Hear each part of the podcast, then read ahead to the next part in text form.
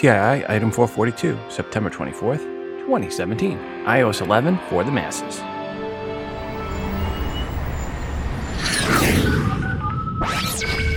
Welcome to Today in iPhone. I like it a lot. Today in iPhone. Hey, Gora! Oh, yeah! My beautiful iPhone, which I never have out of my hand and that I do everything with and has become an extension of whom I am. Today's episode is brought to you by RxBar. For 25% off your first order, visit rxbar.com slash TII and use promo code TII at checkout.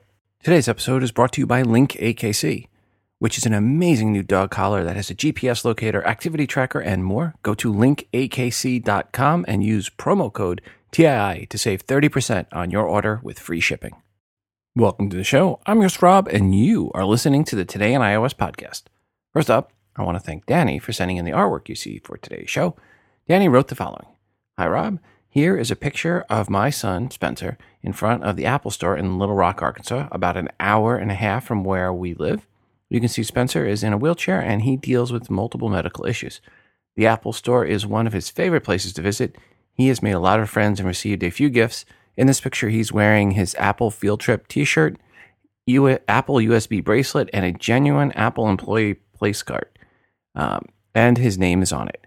This picture was taken a year or two ago when all the Apple staff used to wear those white place cards or name tags. I can't say enough good things about the staff in Little Rock store. When we go to the Apple store, it's like visiting family. Thanks for the podcast. Regards, Danny. Well, thanks, Danny, for sending in this picture. And folks, you can see this artwork in the free TI app via the bonus button for episode 442 or at instagram.com slash today in iOS and also at facebook.com slash today in iOS. Danny's picture continues to celebrate the 10th year anniversary of TII and the iPhone. Please, when taking a photo of yourself in front of your local Apple Store, if possible, make a square picture, as I have to make them square for iTunes, and put the Apple Store location on the photo along with TII or the Today in iOS branding. And thanks to the many of you that have already sent in photos. As always, send those pics to todayios at gmail.com. And if you have some music you have created on your iOS device that you would like to share with the audience, please email that to me and make sure to include which app or apps you use to create said music. I want to start right off by jumping into some listener feedback. It's going to be a lot in this episode, mostly listener feedback in this episode. First up in the email bag has this email Hi, Rob. I increased my fanship of Apple when they created the ability to write on screen braille on phones, iPads, and iPod Touches. With the advent of the newest iPhone 10, I question Apple. The company states its belief that access is human right. However, they said in the keynote that facial ID only works when an open eyed person looks at the phone. I am a totally blind person lacking the ability to track visually. I know we are a niche within a small niche.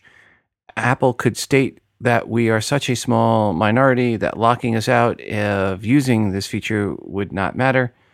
However, they may have a workaround for us and others who may not be able to look at the phone for some reason. The workaround might be as simple as having to open the phone with the passcode. That would make the phone technically something we could use.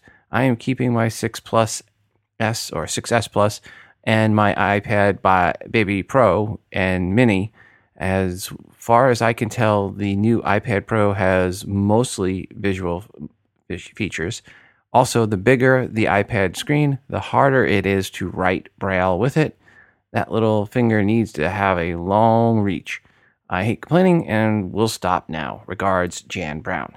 Jan, thanks for the feedback. On the last episode, I read a letter I wrote to Tim Cook about my concerns and the concerns of many like you, you Jan, have about Face ID and, and will it work for blind users who cannot look at the iPhone 10 and I received an email back from Apple. Tim Cook forwarded my email on to Colin at Apple, who is their accessibility guru. And we had a nice phone conversation about Face ID for those that are sight impaired or totally blind. And the long and the short is Apple designed the iPhone 10 from the ground up for accessibility. It was not something hacked on afterwards. If you are someone that was not going to get the iPhone 10 because of that, Colin, as a sight impaired user, said those fears will not be warranted. Uh, he would not say the specific features there are, but there was reports out there about uh, there's the option that when you're actually signing up with VoiceOver, Uh, well, I'll get into that in a little bit. Uh, but there's a way where it, if you're setting it up with VoiceOver, it won't require you to look right at it. Those in the accessibility communities will be very happy with the iPhone 10 is the message I was received. And he said again, the phone was designed from the ground up with accessibility in mind for all users.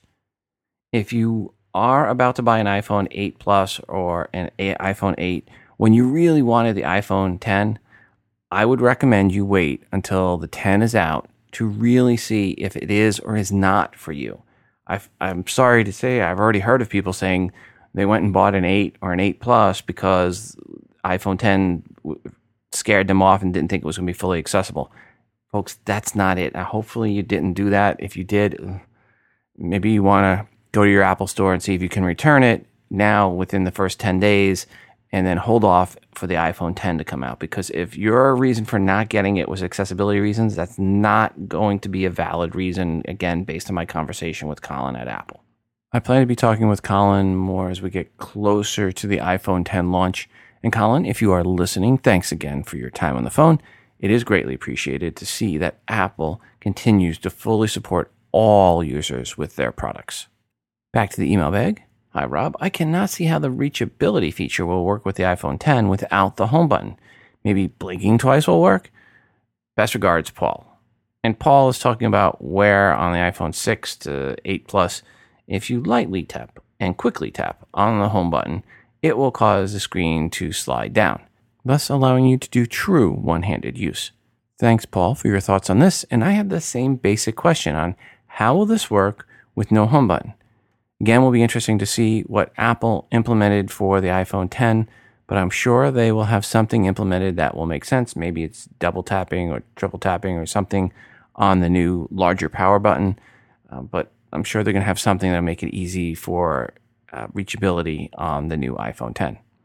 Hey there, Rob and fellow Today in iOS listeners. My name is Daryl. I'm in Tempe, Arizona. I'm an accessibility evangelist for the blind and visually impaired. I just wanted to call into the show to let everyone know that if you are a voiceover user who relies on Braille display support, especially if you are deafblind or you are blind with a significant hearing impairment where you absolutely re- rely on the ability to read and write Braille on your device, then you definitely want to follow Rob's suggestions and avoid the iOS 11 update for now iOS 11 currently has a lot of Braille keyboard entry input issues, especially whether that actually whether that is on uh, the Braille display device or using the Braille screen input mode on the iOS device's screen itself. In either case, if you are a very fast Brailler or if you Braille more than about four or five sentences,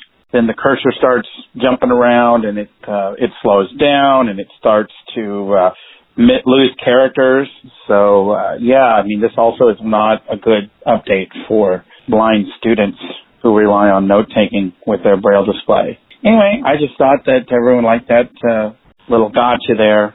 Stay tuned. Avoid updating iOS 11 for now. This is Daryl with BlindAccessJournal.com signing out. Thanks, Rob. Daryl, thank you so much for that feedback and for letting everyone know. And please, when that situation changes, when iOS 11 does give Braille support back and everything is working well on the Braille side, please let us know. Back to the email bag. Hi, Rob. I heard your letter to Tim Cook on your last episode concerning the use of Face ID with blind users. Please check out this blog. The writer explains how Face ID and the new iPhone 10 will work for voiceover users. Regards, Carlos. And thank you, Carlos, for the link to this. And as this article mentions, one of those accessibility features, which is where you can turn off Face ID to require your attention. So, in other words, you still have Face ID, but it no longer re- requires your attention. And it is mentioned that this is automatically disabled if you have enabled VoiceOver during the initial setup. Again, more to come on the iPhone 10 and accessibility features in future episodes. Hi, Rob. I've attached a longish voicemail, around five minutes long, that you can cut this down as you may want to stick uh, just to my ordering information. I was on a long walk in the woods, so you'll hear some huffing and puffing. and even sound of a small babbling brook in the background. By the way, in inductive charging and cases in episode 441, don't forget that cases will decrease charging efficiency and some could pose overheating issues. Regards, Paul G. in Lawrenceville. And hi, Paul. Thanks for the voicemail. I'm going to stick the whole thing at the end unedited. And yes, uh, at the end of the whole episode, that is. And yes, different case materials will degrade the efficiency of inductive charging, but if they are leather or plastic, the amount it affects, uh, it's not going to be very noticeable. As long as they're not too thick, that is. Thickness will be a bigger issue here, and actually have a video linked in the show notes for Qi charging working through various materials. Your two biggest enemies to wireless charging are metals, which is basically kryptonite to wireless charging, and then thickness. So thin, non-metallic cases will work the best without a doubt when it comes to wireless charging.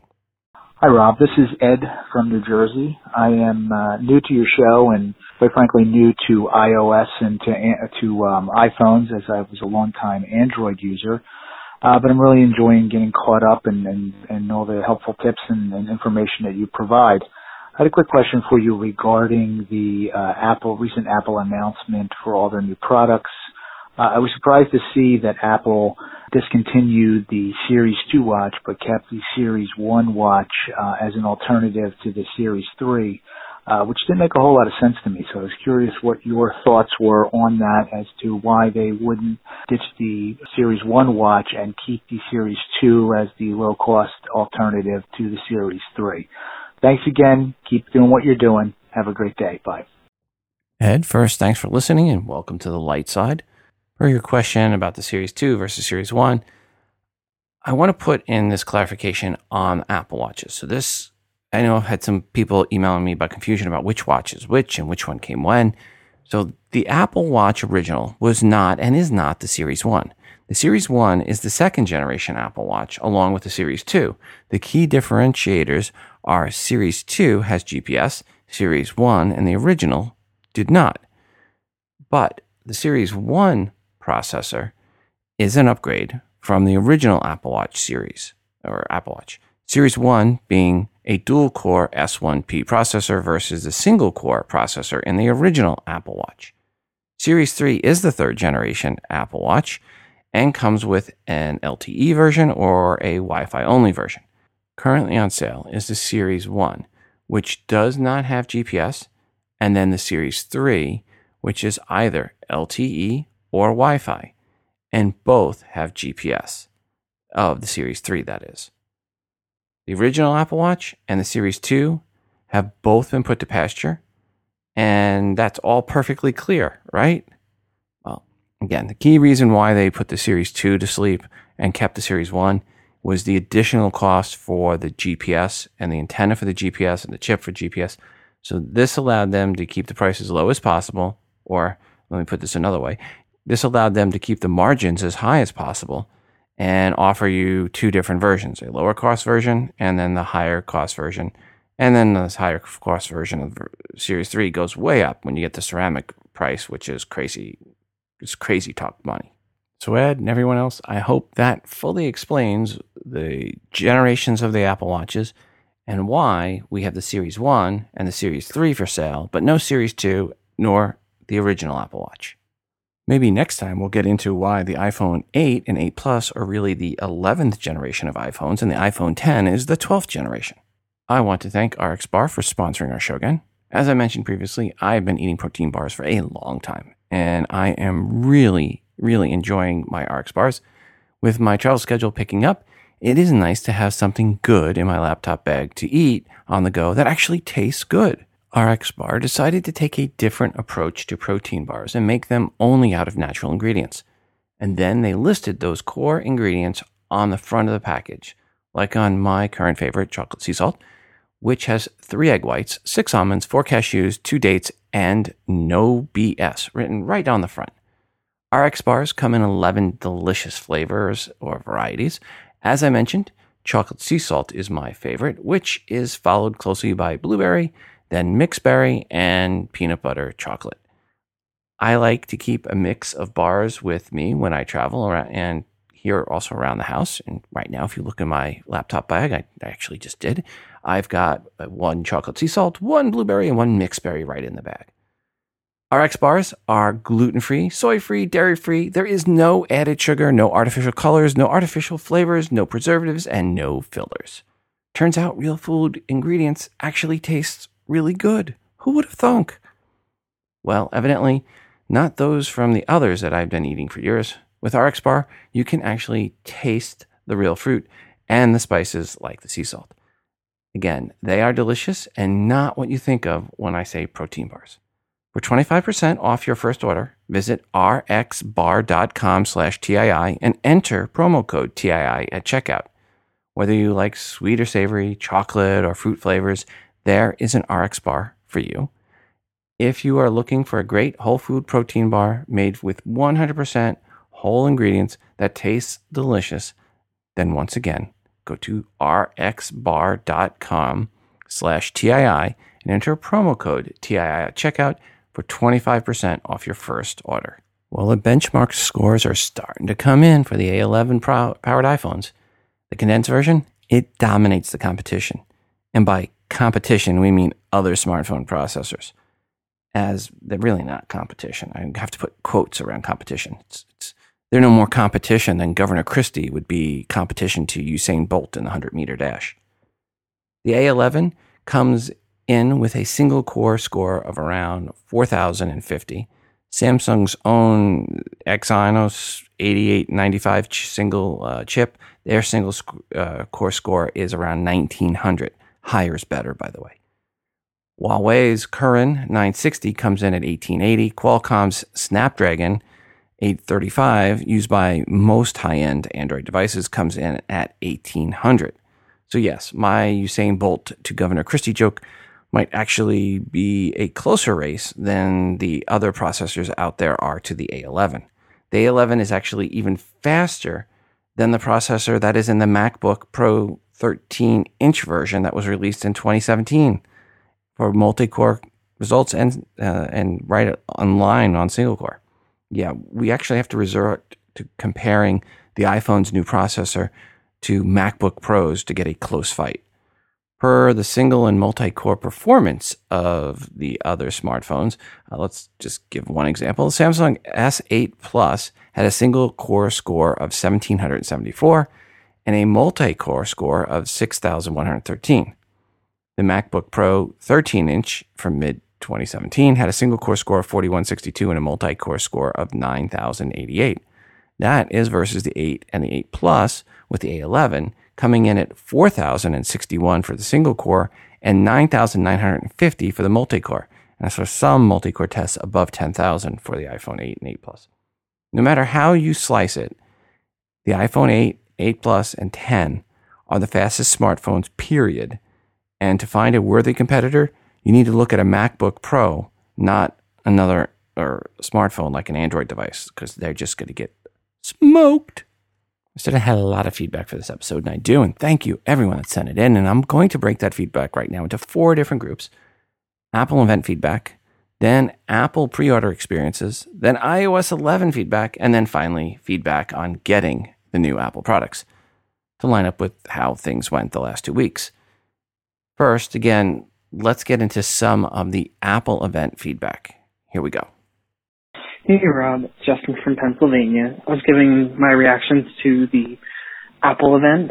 Overall, seems like, you know, of course, we all knew what was going on, but we all read the spoilers, so I guess that's on us, not really on Apple. It's hard to keep those secrets in. I'd have to say, I found the iPhone 8 to be a strange uh, upgrade. It's kind of like the looks almost exactly the same. They add wireless charging. The True Tone display seems nice. Everyone says it's really nice um, on the iPad, so it's nice to see that come to the phone. And the iPhone 10 really uh, stole the show. I mean, you got that amazing looking display and that uh, amazingly high higher price tag. And I did agree with you that they definitely should have offered either the 512 gig for the higher end, or at least make the thousand dollar version be 128. I think it's kind of chintzy that you know you're still paying a thousand dollars. They can't. Uh, they couldn't just bump you up to the 128 as the bottom line and then uh, take you up to the 256 for the other one if they're not going to give you the 500 gigabytes. But um, all in all, uh, the watch looked really nice. Um, I mean, the fact that it's now to be more and more untethered from your device and streaming music with the cellular seems great. I don't like the $10 extra price tag. You know, carriers, if they found a way to sniff out a few extra dollars, they do it. So I don't see why it should be any different if you're using the same phone number. But you know, hey, it's something they can charge you for. But all in all, I, I think it's pretty good. I, I you know, um, I'm, I don't know if I care about wireless charging, but I've never tried it. So um, all in all, uh, seems like you got some really good options out there to to take your money. So.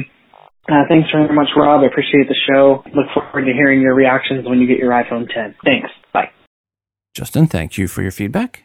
Into the email bag we go. Hi, Rob. I wanted to send my thoughts and feedback regarding the Apple event. I apologize in advance for the lengthy email. First up, Apple Watch. I am currently using the first generation Apple Watch. When the second generation came out, I was enticed by the swimming capability as I enjoy going to the pool with my family, but I couldn't bring myself to pull the trigger. I couldn't see enough reason to upgrade knowing a third generation would be announced. Now that it has, I can say I would like a third gen, but not cellular. The only benefit for me would be the immediate access to Apple Music, but not enough to sway me the non cellular third generation will offer everything I'm looking for in an updated watch. The only obstacle is convincing my wife that it is a need over a want. For the iPhone, this is where I was most let down. I am on what you might call an S cycle update, where I upgrade my phone on the S releases 4S, 5S, and currently 6S. I was hoping to see a typical S jump for the 7 and a groundbreaking revelation uh, revelation of a new phone. In my opinion, the 10 is a beautiful blend of technology, but I cannot justify $1,000 on a device that will be replaced in a year and obsolete in two. 1000 plus on a laptop is one thing, but in my own opinion, too much for a phone. As my 6S is working great, I may just wait until 2018 and see how the iPhone 10 affects the, st- the mar- smartphone market per Apple TV. I love my fourth gen Apple TV. My wife loves the fourth gen Apple TV. My kids love the fourth gen Apple TV. 4K is awesome. And when I need a new Apple TV, I'm sure I will pick one up. I won't be running out to snag one this holiday season. I would say that I was not overall blown away by this event, but I was a little excited about what was announced. To me, it seems like Apple is trying to test a new approach to successful products in an attempt to stimulate innovation. I believe Apple has only scratched the surface of augmented reality. Regards, Brenton Neibauer. Well, Brenton, thank you very much for your feedback. Hello, Rob. It's Justin from Pennsylvania again. I wanted to give one more reaction to the slight little update to the AirPod, adding an induction case. I guess my question is, I've seen mixed reports. Have you heard anything for sure that you'll be, if you are a current Air owner of AirPods, if you can buy the wireless charging case, that will eventually go with the AirMap later on. And I guess I was surprised that they gave such a little, such a small update to AirPods if they were going update them at all, considering they have never been in regular stock since their release. Being someone who is currently making this call on AirPods now, they are absolutely the only way I listen to stuff from my phone anymore. And I'm glad that my new AirPod, the AirPods I have, really only are missing wireless charging as a feature. But it would be nice to be able to add that feature by getting the case. I guess, uh, you know, because I don't really need new earphones yet. So I guess I was uh, just wondering if you, if anyone in the community actually has heard something official on that. I can't. You don't really get a good idea for it on the website that I could tell. I guess that's sort of a question I have for it. And other than that, uh, I don't think they need to do a lot more, but I would love to see another idea they could have for them. I'd love for them to be able to somehow be able to hear Hey Siri through the, um, like, sorry, H-E-Y Siri, through the, them without having to tap them. That would be nice, but, um, I don't know if the battery life would allow that. But, uh, thanks a lot, Rob. I know I've called a lot this week, but I really like the show, and I'm very excited for the new Apple products. First off, Justin never apologized for dialing 206 666 6364 or sending your voicemail in via today in iOS at gmail.com. We want your feedback. So thank you very much for sending it in. For your question about the wireless charging case for the AirPods, yes, They will absolutely work with the first generation AirPods. Not that they've even announced the second gen yet, but the AirPods will work with the new case, and it is $69 for the new case. And back to the email bag. Hi, Rob. I can sum up yesterday's Apple event in one word underwhelming. So many questions. Why keep the Series 1 Apple Watch and get rid of the Series 2? Uh, just quick here. Go back a few minutes. Uh, answer that. Um, why not offer the Apple TV with more storage? Good question. Why call the iPhone iPhone 8 and 8 Plus and not simply iPhone 7s and 7s Plus? They obviously, this obviously was not a huge update to the iPhone. Like you said, maybe not even big enough to give it the S name. And then why skip 9 altogether and go to 10? I get it. It's the 10th anniversary and they've skipped numbers in the past and no iPhone 2, straight to 3G. But things are starting to get confusing with the names of these phones. And this iPhone 10 looks like the original 2G iPhone and a two year old Samsung Galaxy that had an ugly baby together. And let's not even get into the fact that they can't figure out what ports they want to use across all devices. Is it USB C, 3.5 millimeter headphone jack, etc.? Hopefully, they can at least stick to the lightning cable for a while. I also found it strange they weren't able to come up with their own wireless charging pad in time for the release of these new iPhones. They hinted at a concept, but really just gave Belkin and other companies publicity and sales because they didn't figure it out in time. Is Apple trying to do too much at once? Releasing two game changing products is more effective than five mediocre updates. Either way, this may have be the first year in many years that I'm not upgrading my device, despite the fact that I'm one of those yearly trade in on one of those yearly trade in plans. As much as I would like a plus size phone, I think I might have to stick with my 256 gigabyte jet black iPhone 7 until it's paid off and then sell it when the iPhone 18 comes out next year or whatever else they call it. Thanks for the show, Rob, and for letting me vent. P.S.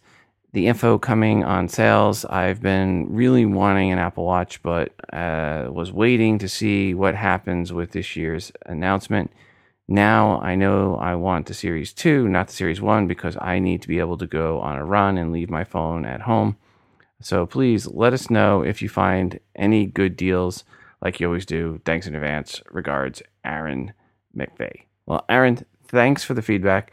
I'm sure there's going to be some overstock or even I would even look in Apple's website for some uh, what do they call it? A refurbished units. So maybe you could find a refurbished uh, Series Two Apple Watch for sale.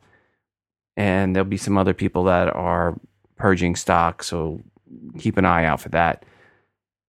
That said, you may want to just look at the Series 3 Wi Fi, and that way you can, if you don't want the cellular part, you can at least go for a run. You'll have GPS, it'll be waterproof, you can swim with it. But if it's more about price, then yeah, then you're just going to need to look for a good deal. And and if some of those come up, and if other people see a good deal on the Series Two Apple Watches out there, please let us know. We'll share it with the audience. Hey Rob, this is Darius from West Virginia. Wanted to comment on something about the Apple Watch. Back when the original Apple Watch shipped, it had a composite back, and that composite back irritated both mine and my wife's wrists. Series 2 brought the ceramic back. Well, the only way you can get a ceramic back with the new Apple Watch Series 3 is if you get LTE. They went back to the composite back for the Series 2 or Series 3 Apple Watch. And since I don't want to spend $120 extra a year, and I also don't like the red dot on the crown, I'm going to just sit it out with my Series 2. Hope that you have a good day. Thanks, Rob. Bye. Darius, thanks for the feedback. First, note it's not 120 more. You don't have to do the LTE. You don't have to sign up. You can choose not to enable the LTE. So you could get it minus having to pay the extra $10 a month if you wanted that one. Per the red dot, I guess I'm the only person that likes the red dot because everybody else seems to send in feedback negatively about the red dot. I like it. I think it's fine. Uh, definitely lets you know if it is a newer device and if it's LTE. I guess Apple's official announcement is it's LTE, but my official announcement is it's so Apple can let their users let people know they've got the new Apple Watch. Hi, Rob. It's Kim from Salem, Oregon. I just wanted to give you my thoughts on the Apple event. It was awesome. Wow. Oh, wow. The uh, Series 3 Apple Watch was um, amazing with the whole cellular connectivity and everything. That's great. I'm still going to stick with the Series 1, or I mean, I have the Series 1. I'm going to stick with the Series 2 when uh, my Series 1, you know, dies. And as far as the iPhone goes, iPhone 8, that's nice. iPhone 8 Plus, it's too big. The iPhone 10 is too big as well. However, when the iPhone goes down in size, like in, in a generation or so, when they can get all the kinks worked out with Face ID and everything, I am definitely interested for the small version of the phone, whatever number that's going to be. Anyway, it's really cool. And um, I'm looking forward to definitely look, go to the Apple Store and checking one out. So uh, that will be awesome, especially with the uh, face recognition and everything. So I will talk to you later. Bye. Kim, thanks for your feedback. Now we're going to get into some of the feedback from Apple pre order experiences for different listeners. Hi, Rob. Ordered both items at 3:02 a.m. and both are scheduled to arrive on the 22nd. Thanks, Bob Anderson. And I should say thanks to Bob because Bob emailed me right at that moment and I was sitting there working on emails totally oblivious to the time and had forgot to set my alarm and I saw Bob's email come in, pop up on my notification and I went, oh, I got to go order my Apple Watch and Apple TV. And I did. And then I sent out notifications. So anyone that got the notification from me about going to pre order should thank Bob because Bob reminded me. Otherwise, I might have been there for another half an hour working on emails. I would I totally spaced the time I was at. Uh, also from Rob, he wrote, um, "Hi, uh, ordered my Nike Plus GPS Plus cellular 42 millimeter space gray with uh, anthracite black Nike Sport Band watch at 3:02 a.m. Eastern Time, showing an estimated delivery of October 5th. Yeah, the Nike ones are longer. Love the show and have since you started. Keep doing what you're doing. Regards, Brad Garfinkel in Harrisburg, PA. Well, Brad, congrats, and hopefully you'll get your Nike watch here um, end of next week. I did hear from uh, other people that ordered the Nike one that was delayed as well. Hi, Rob. This is uh, Dave uh, calling from California, San Diego, California. I was actually calling to give you an update on my experience with uh, my current purchase of my Series 3 Apple Watch. So last night I was one of the first. Uh, the store for me was up and running literally at 12:01.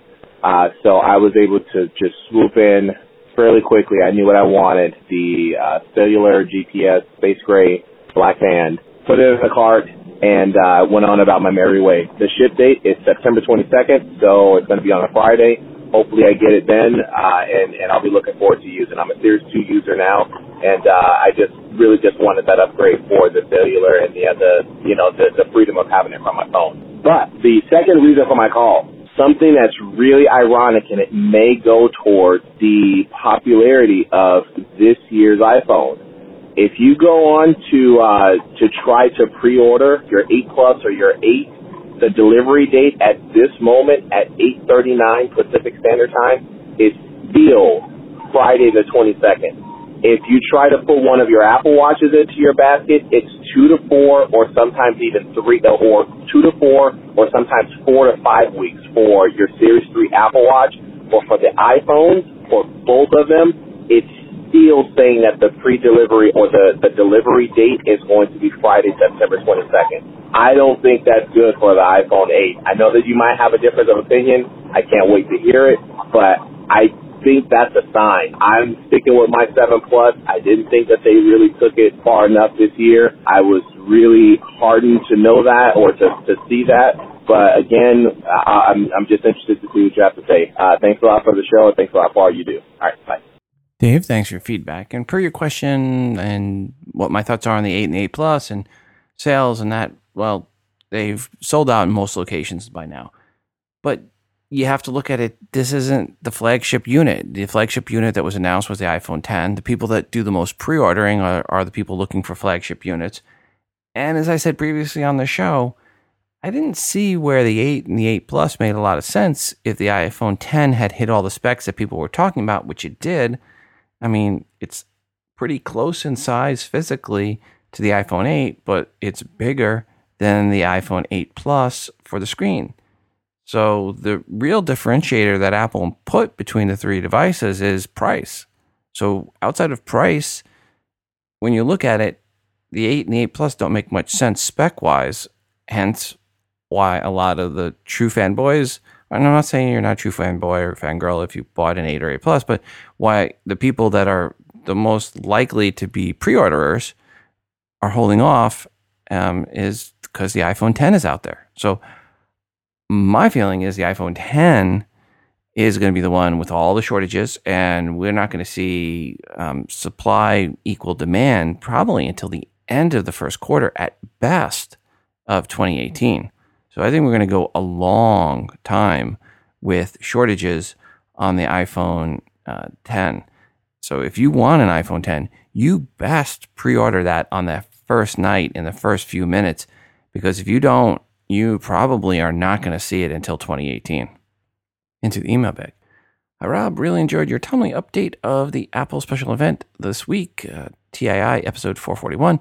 And thanks very much for sending the alert worldwide via the TI app announcing the Apple Store was open for pre orders this Friday, 9.15.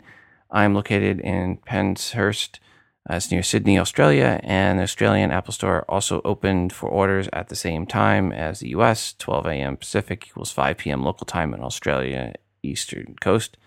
On 9:15, I pre-ordered an Apple Watch Series 3, 38 millimeter, with GPS and LTE, stainless, and the Milanese loop and Apple Care. And then the stated delivery date to my home in the southern suburbs of Sydney is on Friday, September 22nd, 2017. Initially, at 12:01 a.m. Pacific Time, the Apple Store did not seem to be taking orders when accessed via my work PC with internet browser. However, I quickly switched to the Apple Store app on my iPhone SE, where it had much faster response, and my order was finalized by approximately 12:04 a.m. Pacific time.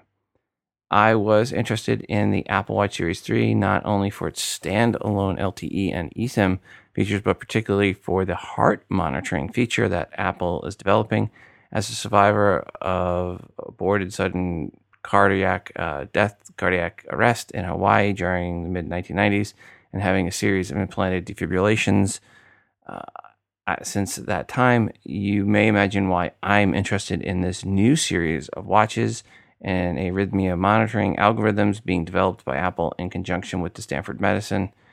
It seems they will provide some real time information and trends to the wearer at a glance.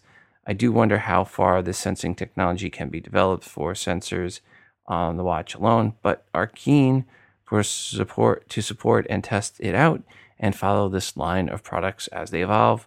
With announcements like the one given by Jeff Williams at the special event, I can see the market for this watch expanding rapidly in the year ahead. This will be my first Apple Watch. Thanks again for the great service of TI. Regards, David Vaughan, Penshurst, Sydney, Australia. David, thank you for your feedback. And yes, that heart monitoring uh, feature is one that I turned on immediately. As soon as I, that was one of the first things I turned on when I was setting it up was that so that I could see the my heart rates and see how it goes. And so there's some really neat features, and you get to see kind of a neat pattern of your heart rate when it goes up and when it goes down. So clearly, that was one of the new features that really encouraged me to at least upgrade from the original Apple Watch to the new Series 3. Rob, it's Brent out here in Oklahoma City. I want to say thank you as you saved me. For some reason, I had it in my head that the iPhone pre-orders were actually Saturday morning at 2 a.m. and not Friday morning at 2 a.m. And so uh, went to bed as usual on Thursday without any plans of getting up. And I just happened to wake up at around 4 a.m. I looked at my phone saw your pushed out message that the iPhones were now on sale, jumped over to the Apple Store app and was able to get my iPhone ordered with the delivery date of still September the 22nd. So um, I ended up getting the silver 256 gig version on Verizon. So I definitely appreciate the pushed message because if not, who knows, I might not uh, be getting my iPhone on the 22nd like I was hoping to. So thanks again for that message.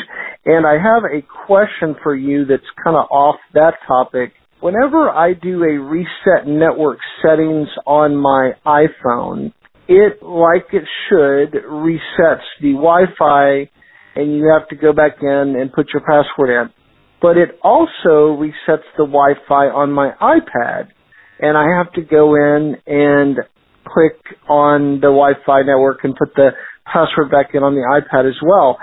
Do you know why that does that? And is there a way to make it so it doesn't do that? It just seems really strange that it actually carries over to a completely different device. So if you have any idea about that, I would sure appreciate it. Anyway, thanks again for the uh, heads up messages and thanks for helping me to get my iPhone on time.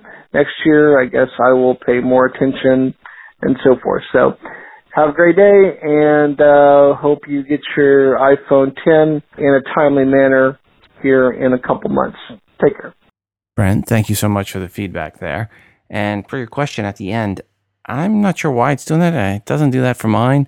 It's probably some sort of sync setting. Maybe you have them uh, synced on some iCloud sharing of uh, passwords.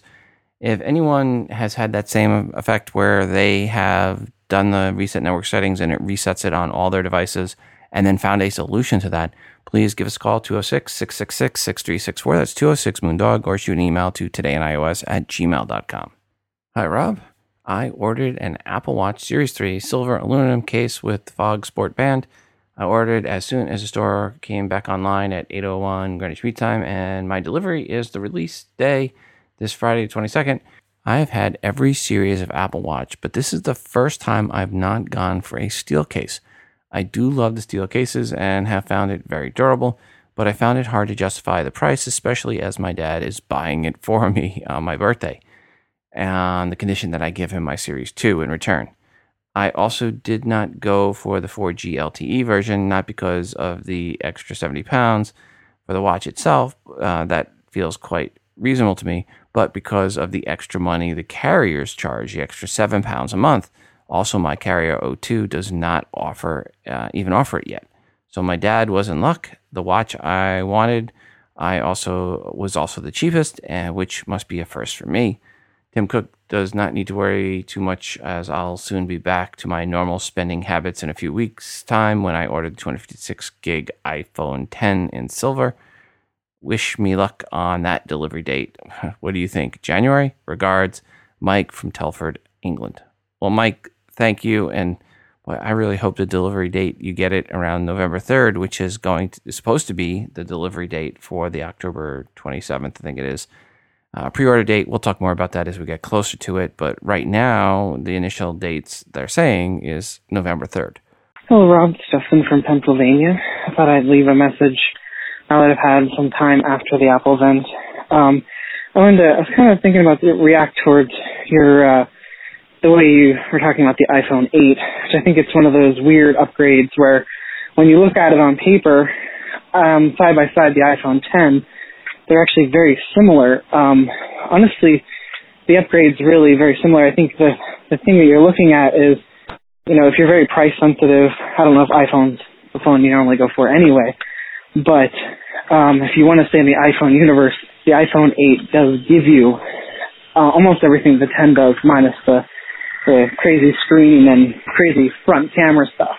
Other than that, I think it's actually a very solid upgrade. I know you were kind of saying, telling people even if you're on the iPhone 6s, you might not want to upgrade, which you might not, because I, I guess my question is, do you think the iPhone 10 is the future of all the iPhones coming out? Like, that they're all going to be OLED. I think that's the going rumor that people have been saying.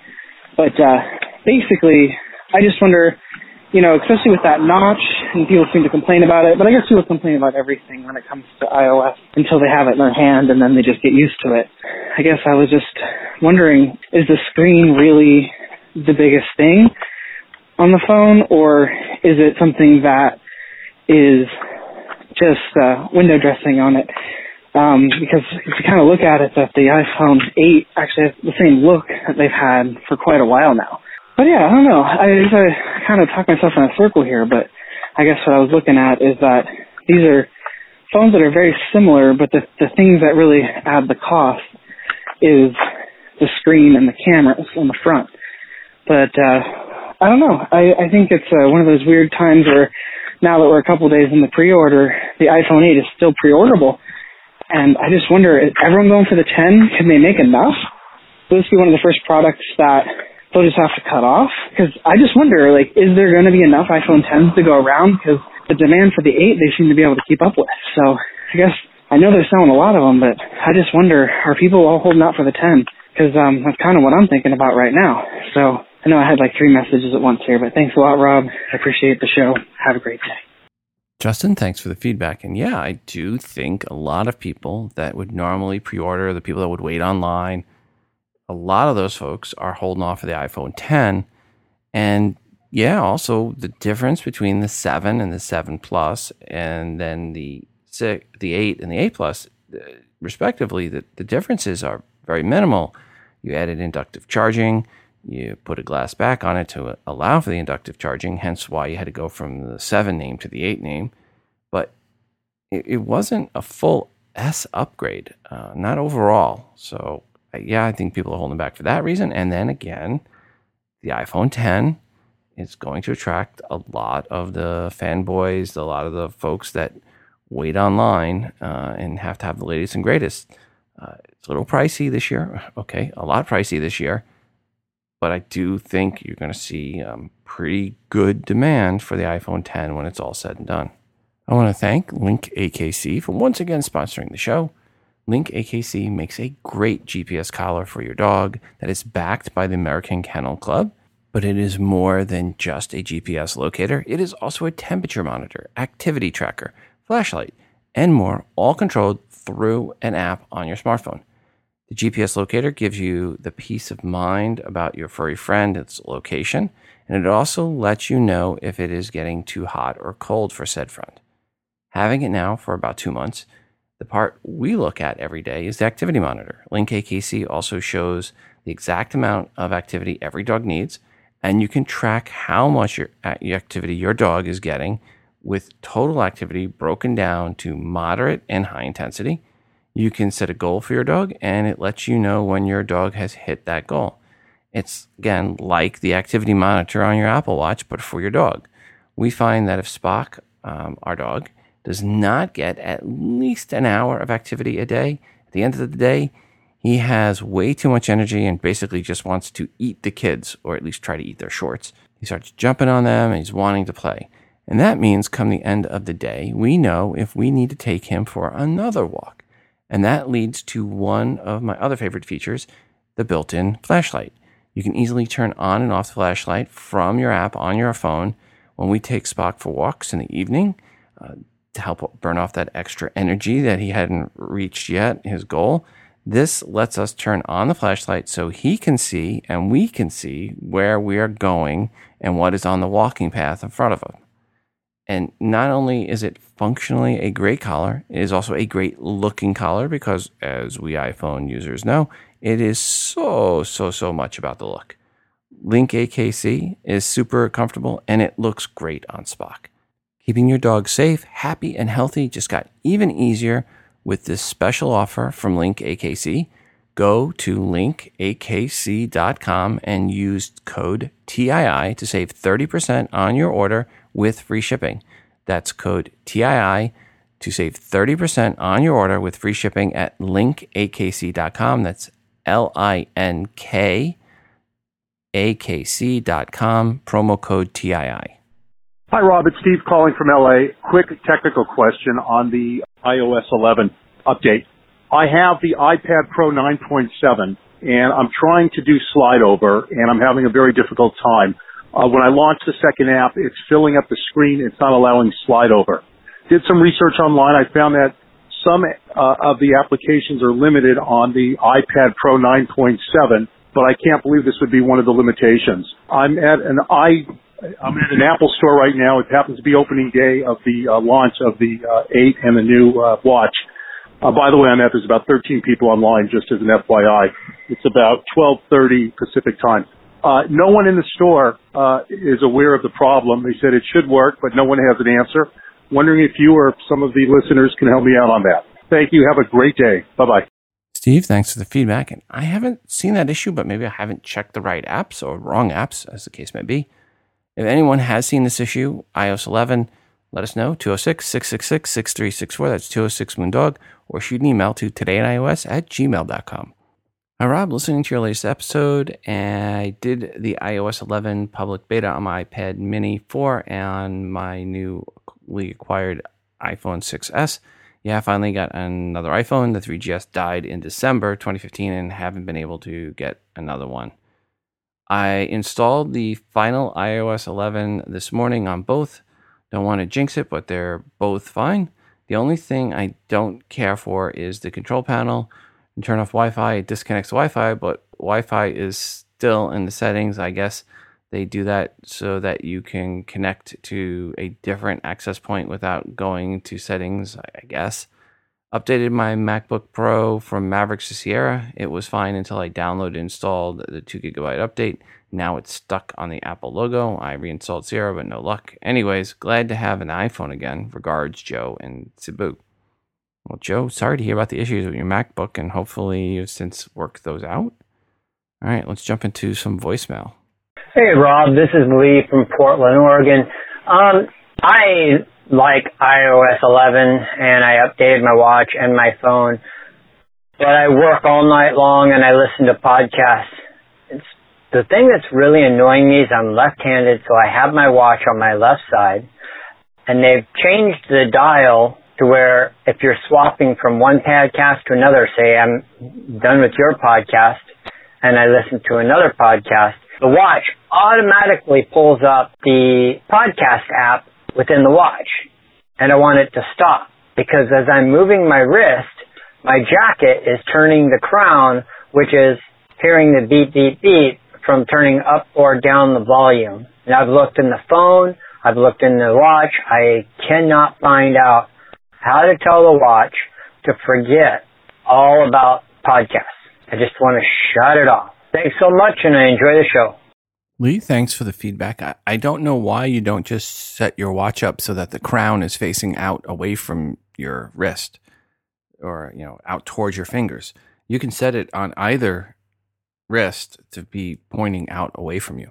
So my suggestion would be reset your Apple Watch so that the crown and the button are on the outside, not on the inside.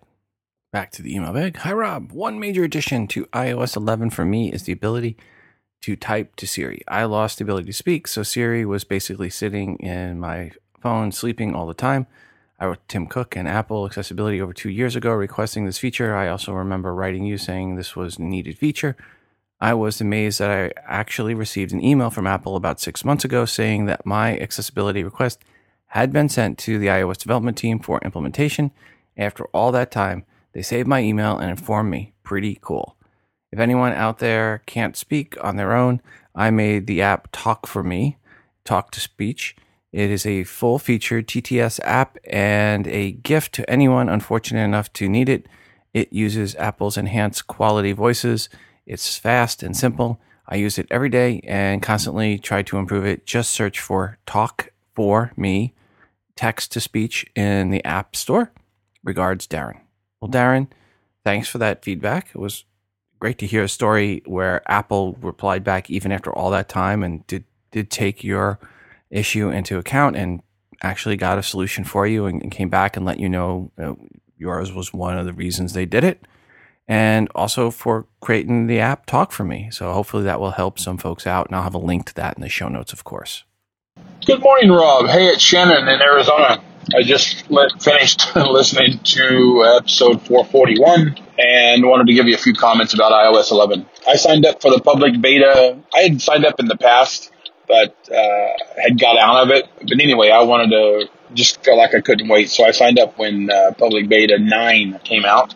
And it had a few bugs, nothing I cared to report, just more uh, nuisances. I reported a couple back to Apple, and everything seemed fine. However, last night when I got home, this was the night of the 12th, September 12th, I checked and it said that iOS 11 was available. So I downloaded it, and I'm assuming that's Goldmaster. And why it's early? Is it just because we were on public beta? Maybe I don't know, but I know I saw a few forums that said it wasn't coming out to the 19th. So I'm not sure why I got it early or why some people did, but either way, I downloaded it last night and no changes that I can tell. The few bugs that I reported to Apple don't seem to be there. So one of them was, uh, like when I would, when the phone was asleep and I would push the sleep wake button, it would wake up and the screen would light up, but the clock wasn't there. So again, nothing big, but I don't remember what the other one was right now. Oh, maps kept crashing. Maps crashed on me quite a bit and I use, I drive locally around Phoenix, Arizona, so I use maps a lot and uh, it would crash about 30 to 40% of the time. But again, it would open right back up, still have all my saved data, so it was just more of a nuisance, nothing major. Anyway, just wanted to throw that out there. Thanks, man. Talk to you later. Bye. Shannon, thanks for the feedback. And yep, they let everybody that was a beta tester get access to the Goldmaster on the 12th. So that was a nice little thing there where we got it a week early, but I'm sure it was more so that Apple could get some good feedback to see if there was any issues before they went to the masses. In any case, uh, it was nice to get the Goldmaster on the 12th. Back to the email bag. Hi, Rob. Thanks for the show. I listen all the time. One question. I currently own a 7 Plus and I plan to buy the 10, which is the same boat I'm in. Should I download iOS 11 to the 7 Plus now or wait until the 10, assuming iOS 11 will already be on that device? Doesn't make any difference. Regards, Rob. Uh, Rob, we'll talk about what you should do at the bottom of this section. So when I get to the end, I will make my recommendation. Hi, Rob. Throwing caution to the wind, I successfully upgraded last night to iOS 11. It's beautiful. Regards, Thomas. Well, congrats, Thomas, and I'm glad to hear you didn't have any issues. And let's get into some voicemail feedback here. Despacito, slowly. That's what my friend Justin Bieber from Canada says. And what does Rob from America say? Slowly. Don't upgrade to iOS 11 just yet. But I'm in India and throwing caution to the winds. At 10:30 Pacific time, I started downloading iOS 11 and updated it. Of course, I followed all of Rob's advice regarding putting off all working applications, resetting network settings, backing up, etc., which he's told us so often and which we remember well. So having done that, I can say now, after using it for more than a day, I don't regret it. It was really a good update and it's really working well. And frankly, it has fewer bugs than most other iOS updates till date. And I've been updating from iOS 4 onwards. So I think if we have to be today in iOS, we have to update to iOS 11. Otherwise, we might end up calling this podcast yesterday in iOS. Sorry, Rob, no offense. I'm saying it just because I feel so strongly that I have faith in Apple. You have Now, faith in Apple. You buy an Apple iPhone for a thousand bucks and then you don't want to update to the latest iOS? Anyway, one other point emergency SOS. If you have to update to iOS, I would recommend you do it just for this one feature emergency SOS. Amazing thinking by Apple. Click on the emer- uh, on the uh, power button five times quickly and it starts it sends an emergency message to 911 with your location and to all the contacts which you have put in in your health app and i tried it it worked wonderfully it's called emergency it sent messages with my location to all my contacts which I had put in the health app. And best of all, with my locked iPhone, it brought my medical ID record on the home screen. And so that if I was in a real emergency, anyone who picked up my phone would know my name, my health record, everything, so I could get the best assistance as soon as possible. I think just for this one feature, you should Apple uh, upgrade to the iOS 11. And so what if Justin Bieber says slowly, or if Rob says do it later? Throw caution to the winds. Have fun. And Rob, we really enjoy your apps, your um, podcasts, and uh, using it on your app is always much better. Thank you so much. Bye. Thank you for the feedback, and we'll summarize this at the end about what my recommendations are. Uh, and back to the email bag. Here we go. Uh, hi, Rob. Per iOS 11, UI is really slow, not as snappy as iOS 10. I have an iPhone 6S, 64 meg, 295 64 bit only apps. I manually deleted 32 bit apps, started with 8 gig of free, and ended up with 25 gig free. How's that? I applied the update via iTunes and performing a full backup to disk, no problems at all. Everything works just right. Nothing has crashed so far, but the UI is not snappy. It's slow. I'm really expecting i uh, 11.0.1 to fix this anytime soon because this is not the way to oblige us to upgrade the hardware. Regards, Fabio E. And then again from Fabio. Hi, Rob. All right, I guess I spoke too soon. Snappiness returned after half an hour or so. I guess the OS was settling down a bit for doing some homework in the background because it is as fast as ever by now. I like it. Regards, Fabio E. So, folks, just a little note there. If you upgrade to iOS 11, you might see a little sluggishness and then it might go away. And then another from Fabio. Hi, Rob. I'm glad to have the TII app for your podcast because the official podcast app in iOS 10 11 has a bug. It auto adds the current playing podcast episode as the next one to be played as well. If I try to delete it by swiping left, a long swipe, just just the red bar remains without deleting the next episode. Regards, Fabio. And then, hey, why not? One more from Fabio. Hi, Rob.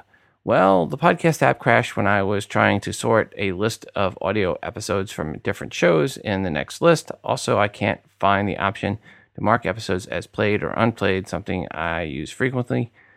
Also, there seems to be something weird with the free space. Before upgrading to 11, I had about 8 gig free, then upgraded with iTunes, and at the end, I had 25 gig free.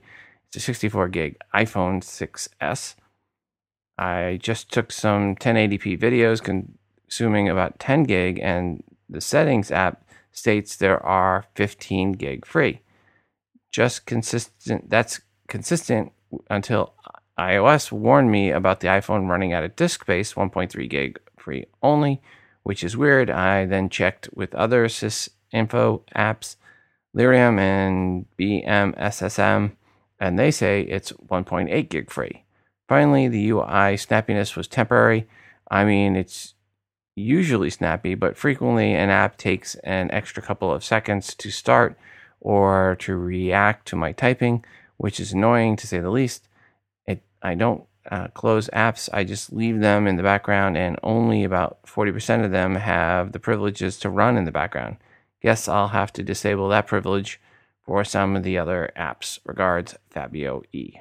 Well, Thank you, Fabio E, for filling out our Fabio E section of today's episode. Back to the email bag. Hi, Rob. I hope your travels are going well and you are having a great time at the events you attend. Well, thank you. Uh, okay, after seeing so many on Google Plus who have already installed iOS 11 with no major issues, I decided to take the plunge and install it on my iPhone 6 Plus. I've only been playing with the new OS for a couple of hours, but here are a few initial impressions. Some transitions seem a bit jerky, whereas before everything was very smooth and fluid. When swiping up to close an app, for instance, going back in the menu or tapping on the app to open it, there also seems to be a slight hesitation in performing tasks, and there's a slight delay, making the functionality seem a bit slower. This may be due in part to the fact that I'm using an older iPhone, but it is still a bit annoying. One pleasant surprise that I found has to do with the larger text. As a visually impaired user, I need larger and bolder text up until now. However, the larger fonts and numbers appeared only in certain places, but now there is a larger number of locations that the larger text appears, such as in the native mail app, in all the settings menus, and even in third party apps. It is truly helpful feature and I also noticed that the phone dial pad has bolder and larger numbers as well. Thank you, Apple. Another nice touch is the dictation feature on the keyboard. Although I still tend to stop before I'm done dictating, it now at least leaves the box at the bottom so you can start right it right up again with a dedicated keyboard button on the right that you can also tap when you're finished dictating and want to return to the keyboard. I love the new layout of the control center and the ability to customize it, even if only a bit. I did gain an extra 6 or 7 gig of space after the update too. I will probably discover other likes and dislikes as I go along, but these are the few little things I've run into so far. I have my home button set to triple click and invert the colors from black text on white to white text on black. This feature used to be instantaneous, but now when I triple click, there's a weird blank gray screen that appears for a couple of seconds in between the transition. It's annoying. LOL. What are some things you guys have noticed? Regards, Tammy. Well, Tammy, thank you for the feedback. And uh, folks, I've, I've heard all the feedback now, uh, and there is more, and I didn't go over it. And, and here's my quick summary of who should and should not upgrade to iOS 11. If you're a blind user and need Braille support, per Daryl earlier in the show, and a few others, do not upgrade yet to iOS 11. Um, if you need the, your iPhone for work, especially if you are mobile a lot, do not upgrade to iOS 11. If there are any mission critical third party apps on your iPhone or iPad that you need for work or school, hold off upgrading until you contact the devs to confirm there are no conflicts. And I would recommend right now going to the iOS App Store and look at the latest reviews from those key apps that you have to use.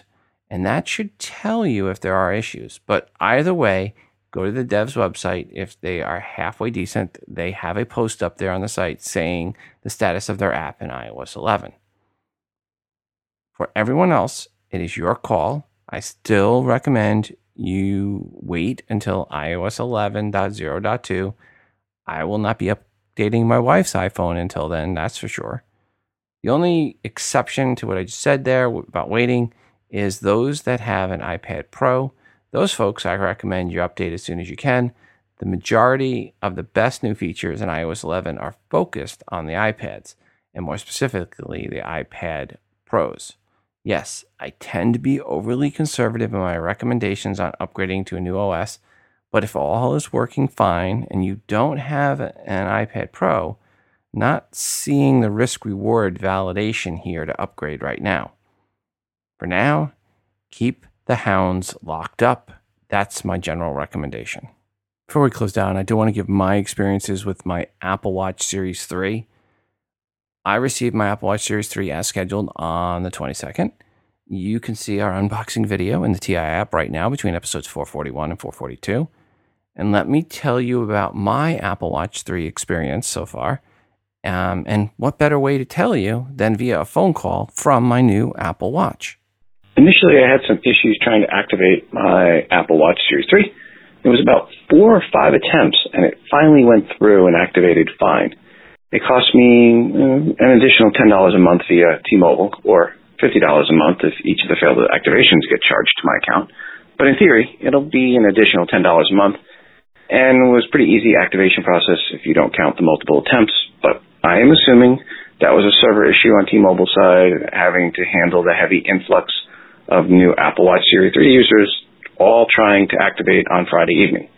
T-Mobile did say the first three months are free, so that was nice.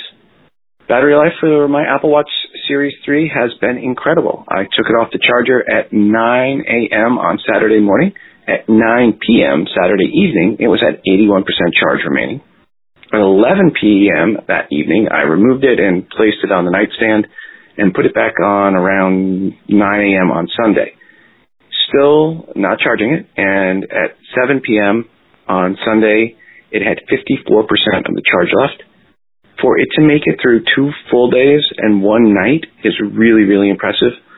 I'll be traveling this week, so we will see how well it holds up to lots of calls and being really mobile. But so far, I'm pretty much blown away by the battery life. And yes, again, mine is the LTE version. That gives you a feel there of the voice quality from the Apple Watch right on my wrist. Again, not using Bluetooth, just speaking right into the Apple Watch. It sounds as good as any other phone calls we get in. So I actually thought the audio quality is pretty good. Again, it is limited in audio quality versus what you hear me recording and talking to you right now.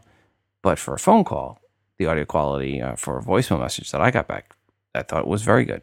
Okay, we're going to end that part there. I'm going to actually continue on with listener feedback on episode 443. And there's some other items and listener feedback we're not going to get to, uh, a lot of listener feedback we're not going to get to on today's episode.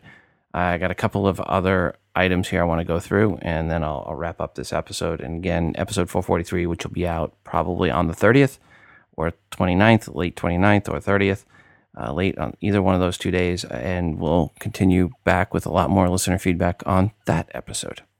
On the last episode, I said the following quote, iOS 11 will be released on September 19th, and by the October 5th, it will have been installed on at least 35% of all iOS devices and likely over 40% of all iOS devices based on past year's adoption rates. This versus the less than 0.1% for Android in the similar time period. Which one do you want to develop for? Unquote. Seems innocent enough, or so I thought. Then I got this email. Quote, Rob, why oh why? I have been a huge and loyal fan of the show since the early days, but now it's time to leave. I can't be the only OS agnostic listener you have. As a cross platform app developer and support specialist, I keep up to speed on all the mobile OSs. With your show being an important part of that process, I have grown used to your barbed critique of the competition. It always seemed to be in good jest, but the sneering smugness when reporting the uptake of Android's latest offering was fanboying at its worst. So, one less listener won't mean a thing, but it made me feel better to letting you know. Regards, Andrew. Unquote. Oh, some Android fanboys just don't get it. First, the beginning of the episode, the Hey Kool Aid clip, it, it's to let you know, yes, I, I drank the apple Kool Aid. But that in no way lessens the reality of what I said. And for the record, my barbs at Android are not just in jest. They are serious barbs calling out serious issues. Again, Android's latest and greatest version, Oreo, by their own stats, Google's own stats, had less than 0.1% uptake a few weeks after release. And please picture me sneering as I said those words. Now I will switch into smugness mode iOS 11, by the way, reached 10% uptake in 24 hours, and that is over 100 times the percent uptake in less than 120th of the time versus Oreo. Again, which platform, if you are a dev, do you want to develop for? And if those facts and comments offended you, Hey, Oh, yeah. well, then maybe you need a drink. Just remember, what show you're listening to, and hopefully my sneering and smugness will not offend you. There is an article, I guess you call it, in the Chicago Tribune by Stephen Chapman. Title of this article is, quote, The iPhone 10 proves the Unabomber was right, unquote. This is link bait at its worst. Saying a murderer and anti technology terrorist was somehow vindicated by the iPhone 10 it's not just wrong, it's stupid and irresponsible on the part of the Chicago Tribune for even letting this BS get out there. The article starts off with a quote from the Unabomber saying, The Industrial Revolution and its consequences have been a disaster for the human race, unquote. How exactly does the iPhone 10 validate that comment? Or anything else from Unabomber? For most people in the world, technology has allowed them to not just live a longer life, but to have one to start with. Look at life expectancies now and those prior to the Industrial Revolution for a little more on that. Most of the games have to do with surviving childhood, something the Industrial Revolution clearly helped with. Unabomber was deranged and evil. The iPhone 10 in no way, shape, or form proves he was right at all. For them to say so is at best total incompetence and at worst a desperate link bait ploy. Mr. Chapman, I want to say a few names to you Hugh Scrutton, Thomas Mosser, Gilbert Murray. Those are the three people killed by the Unabomber. Go ahead and tell their families to their face that the iPhone 10 proved their family member's killer was right. Boo Steve Chapman for writing this BS, and boo Chicago Tribune for allowing it to be published. This belongs on a post on a Tumblr or blogger or comment on a forum board along with 9 11 conspiracies, not something on the Chicago Tribune. Ever have you asked Siri how old are you? This is one of those multiple answer Siri things that you like to add at the end of each item. Regards, Stephen near Houston. P.S. Our house did not get flooded despite my rain gauge getting 45 inches of rain in four days, which is what we normally get in a whole year. By the way, Houston area got enough rain in a week to run Niagara Falls for 14 days. Well, Stephen, this is one I have not asked yet. Thanks for the suggestion, and very glad to hear your home was not flooded, and glad to hear you're okay. How old are you? I'm as spry as a slice of young ginger. How old are you? I feel like I was incepted yesterday. How old are you? I'm old enough to be your assistant. How old are you? Well, the humans have certainly aged me. That's for sure. How old are you? I am as old as the eastern wind and as young as a newborn caterpillar. How old are you? I'm 45,980 years old in the ninth dimension. How old are you? I don't see why that should matter. How old are you? A virtual assistant never reveals its age. Today's show was again brought to you by Link AKC, which is an amazing new dog collar. It is a GPS locator, fitness tracker, and more designed to help keep your dog safe, happy, and healthy. Plus, it looks great. Go to linkakc.com and use code TII to save 30% on your order and get free shipping. That's code TII to save 30% on your order and free shipping at linkakc.com.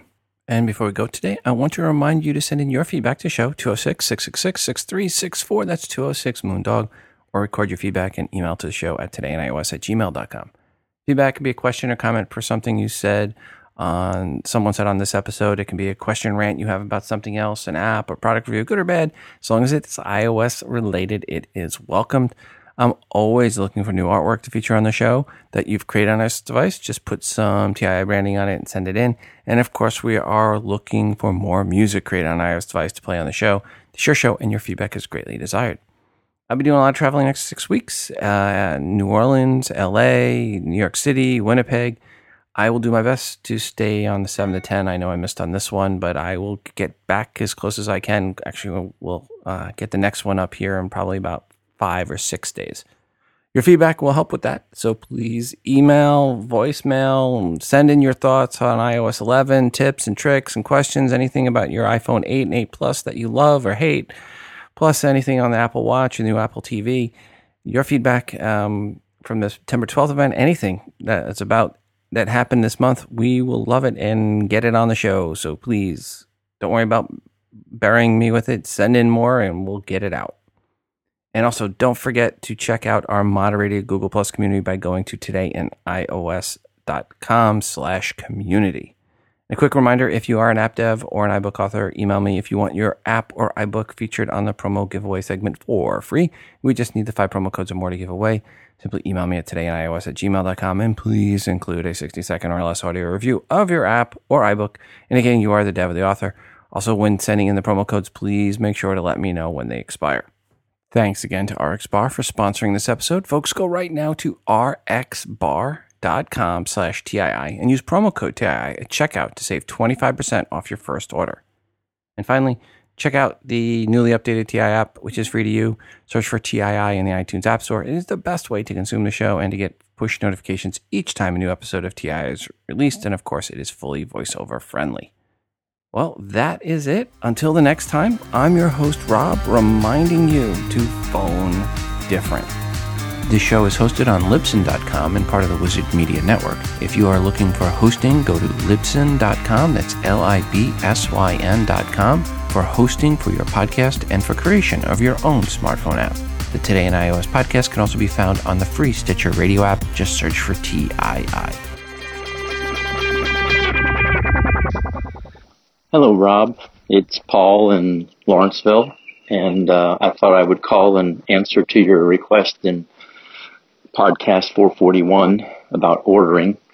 I won't go into all the details, but um, for me in the Eastern time zone, things came alive on the Apple Store app at 1201 and my Alti was ordered by 12, 1202 or 301 so it was 1202 Pacific time.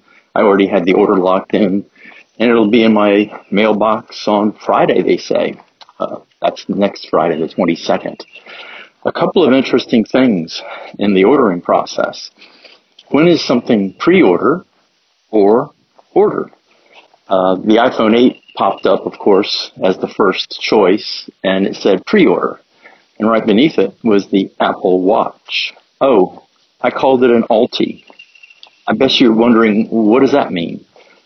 A-W-L-T-E. I ordered an Apple Watch with LTE.